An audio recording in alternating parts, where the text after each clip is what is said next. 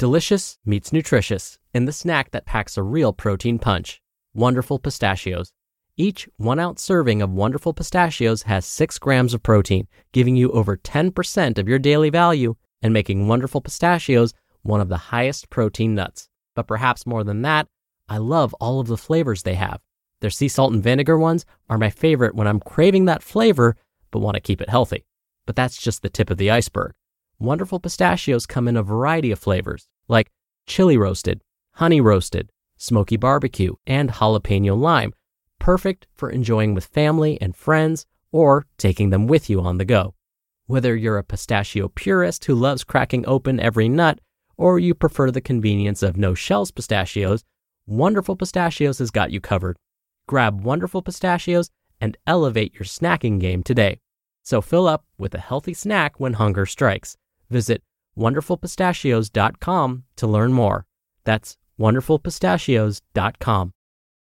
Mom deserves the best, and there's no better place to shop for Mother's Day than Whole Foods Market. They're your destination for unbeatable savings, from premium gifts to show-stopping flowers and irresistible desserts. Start by saving 33% with Prime on all body care and candles. Then get a 15-stem bunch of tulips for just $9.99 each with Prime. Round out Mom's menu with festive rosé, irresistible berry chantilly cake, and more special treats. Come celebrate Mother's Day at Whole Foods Market. This is Optimal Health Daily, episode 651. This journey called Strength and Stop Training for Weight Loss, both by Nia Shanks of niashanks.com. And I'm your host and narrator, Dr. Neal Malik. Happy Monday and welcome back to Optimal Health Daily, where I read to you from popular health and fitness blogs to help you optimize your health. Now, I forgot to share with you this kind of cool story that I experienced when I was on vacation over the holidays. My brother Justin of Optimal Living Daily created t shirts for all of us podcast hosts. And so it's got the Optimal Living Daily logo on it. And I just so happened to be wearing it again when I was on vacation. So I was wearing it on an excursion and I was hanging out with a group of other folks who were about my age. And one of the guys goes, Hey, uh, is that your show? Pointing to my shirt.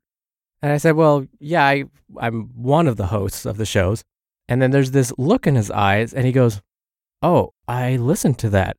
And he went on to explain exactly what our podcasts are about. He was explaining it to his partner. And then there was another couple at the table with us who was like, wait, what? Who is this guy? And so it was kind of cool to meet a listener abroad. I wasn't even in the country at the time. And so, Ben, if you're listening, it was wonderful hanging out. And thanks for listening to the show. All right, that's a long enough intro. Let's get to today's two posts and start optimizing your life. This Journey Called Strength by Nia Shanks of niashanks.com. So you've deadlifted 315 pounds. Are you done? Done? What do you mean, am I done? Well, you reached your goal, so I thought you would be done. Yes, 315 was one of my main goals, but I'm nowhere close to being done. In fact, I'm only 25 years old, so I see this as just the beginning. The truth is, this journey called strength doesn't have a finish line. It is a long, exciting, frustrating, rewarding, soul testing, tough, motivating journey that has no end in sight. I have no final destination to reach. I simply have a map and compass to guide me along the journey. There are points plotted out along the way I must get to, and I have a training philosophy that will guide me, but that's about it. To me, my 315 deadlift was just another point on the map I needed to reach. Similarly, a long time ago, a 225 pound deadlift was just another destination on the map I needed to get to, and 405 is just another destination on my journey. Admittedly, I may take a few detours along the way to my 405 destination. I may train specifically for fat loss, focus on building some muscle, learn a new lift, or bring up a weak lift or body part for a period of time, among other options. But one of my most important destinations to reach on this strength journey is pulling a 405 pound deadlift. Some other destinations may be planned for along the way, but the 405 is one I must get to at some point. It never ends. Goals may change along the way. There may be some detours and unforeseen obstacles I come across, but the journey itself never comes to an end. That is the vision most people fail to see. the journey should never end. They just tell themselves, all I have to do is reach my goal weight and I'll be happy, or something similar with a strength training goal. So they reach their goal, maybe, and then they just stop. Inevitably, they fall back into old habits and look and feel the same as they did before their quote unquote journey began. For them, it was a trip that had a definite end. It wasn't a lifelong journey. Now, I can't say for sure that I'll be deadlifting hard and heavy when I'm in my 60s and beyond. Right now, I don't possess the ability to see into the future, so I don't know what's in store for me. Who knows? Maybe I'll pick up that superpower on my journey. If I have it my way, I'll be training in some way or another forever. At this point, I know this. Right now, my ultimate goal is to deadlift 405 pounds. But I know I'll have to visit 345, 365, and other landmarks along the way to my main goal of 405. However, once I do pull 405, it will not be the end. I have other destinations I must visit on this journey called strength. Stop Training for Weight Loss by Nia Shanks of niashanks.com.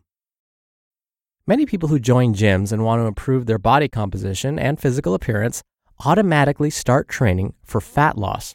This may mean they perform circuits, sets with high repetitions, decreased rest periods, or that their focus centers solely on fat loss and nothing else. This is especially the case with women. There have been numerous occasions when women have come to me for training and they told me that their main goal was to lose fat or lose weight. All they wanted to do was see the number on the scale decrease. Many times, these women and men will be much better off if they focused on improving their performance and building muscle. 99% of the time, women don't like that answer. They are deathly afraid that building muscle means getting big and bulky. Absolutely not true. Building a few pounds of muscle will increase their metabolism, allow them to burn more fat, and gives them the desired lean, athletic, toned look. In fact, women can gain a few pounds of muscle without realizing it. All they know is that they look and feel better. The main point is this if more women and men would just focus on improving their performance in the gym instead of always focusing on losing fat and body weight, they would get far better results. So, what can you do differently? Well, the next time you go to the gym, focus on improving your performance from the previous workout. For example, increase the weight you use for each exercise, or perform more repetitions with the same weight. Don't worry about how many calories you're burning or working out so hard that you have to crawl out of the gym in a pool of sweat, blood, and tears. That may be unnecessary and can be counterproductive. Increasing your performance in the gym is the ultimate way to transform your body and in a much more enjoyable way. To prove my point, take this into consideration. A few years ago, when I finally stopped training for weight loss and fat loss and focused entirely on improving my performance, my body changed drastically. I lost fat, built muscle, and started to look better than ever.